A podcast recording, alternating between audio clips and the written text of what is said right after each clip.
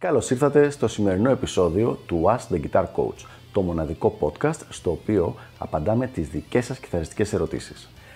Αν ενδιαφέρεστε να εξελίξετε το παίξιμό σας στο maximum βαθμό, στείλτε μου ένα email στο email ioannis.ioannis.org για να σας ενημερώσω για τα πακέτα εκμάθησης κιθάρας του Elite Guitar Coaching.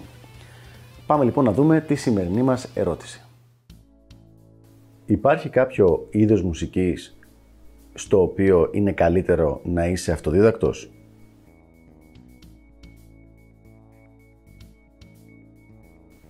Γρήγορη ερώτηση, πάρα πολύ απλή απάντηση. Σε κάθε είδους μουσικής μπορείς να είσαι αυτοδίδακτος αν δεν σε νοιάζει το πόσο καλός θα γίνεις.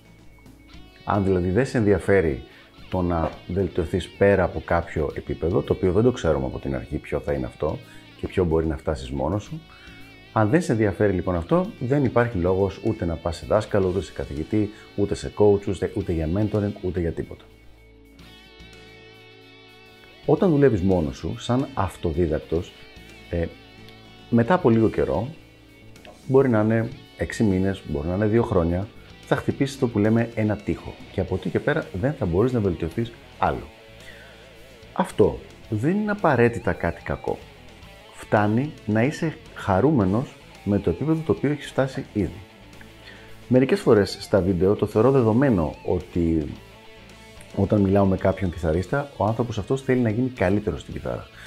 Ίσως να είναι λάθος αυτή η νοοτροπία δική μου, μπορεί ο άλλος να μην θέλει να γίνει καλύτερος και να είναι χαρούμενος με το επίπεδο που είναι.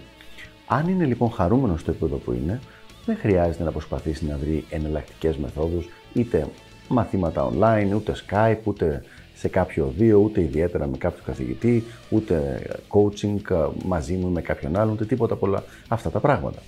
Για να ενημερώνεστε κάθε φορά που ανεβαίνει καινούριο επεισόδιο, μην ξεχάσετε να πατήσετε subscribe εδώ κάτω και επίσης πατήστε το καμπανάκι ώστε να σας έρχονται ειδοποιήσεις κάθε φορά. Και τώρα συνεχίζουμε με το υπόλοιπο επεισόδιο. Οπότε, δεν υπάρχει κάποιο συγκεκριμένο είδος μουσικής στο οποίο είναι καλύτερο να είσαι αυτοδίδακτος, ούτε στο οποίο είναι χειρότερο να είσαι αυτοδίδακτος.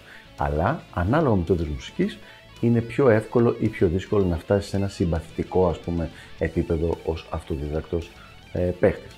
Αλλά αν δεν σε ενδιαφέρει, αν δεν σε απασχολεί το να γίνεις καλύτερος από το επίπεδο στο οποίο βρίσκεσαι τώρα, μην ανησυχείς καθόλου για το αν είσαι αυτοδίδακτος ή οτιδήποτε άλλο τέτοιο.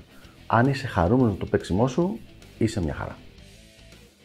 Αυτά λοιπόν για το συγκεκριμένο θέμα. Ελπίζω να βοήθησα και τα λέμε στο επόμενο επεισόδιο του Ask the Guitar Coach. Γεια χαρά!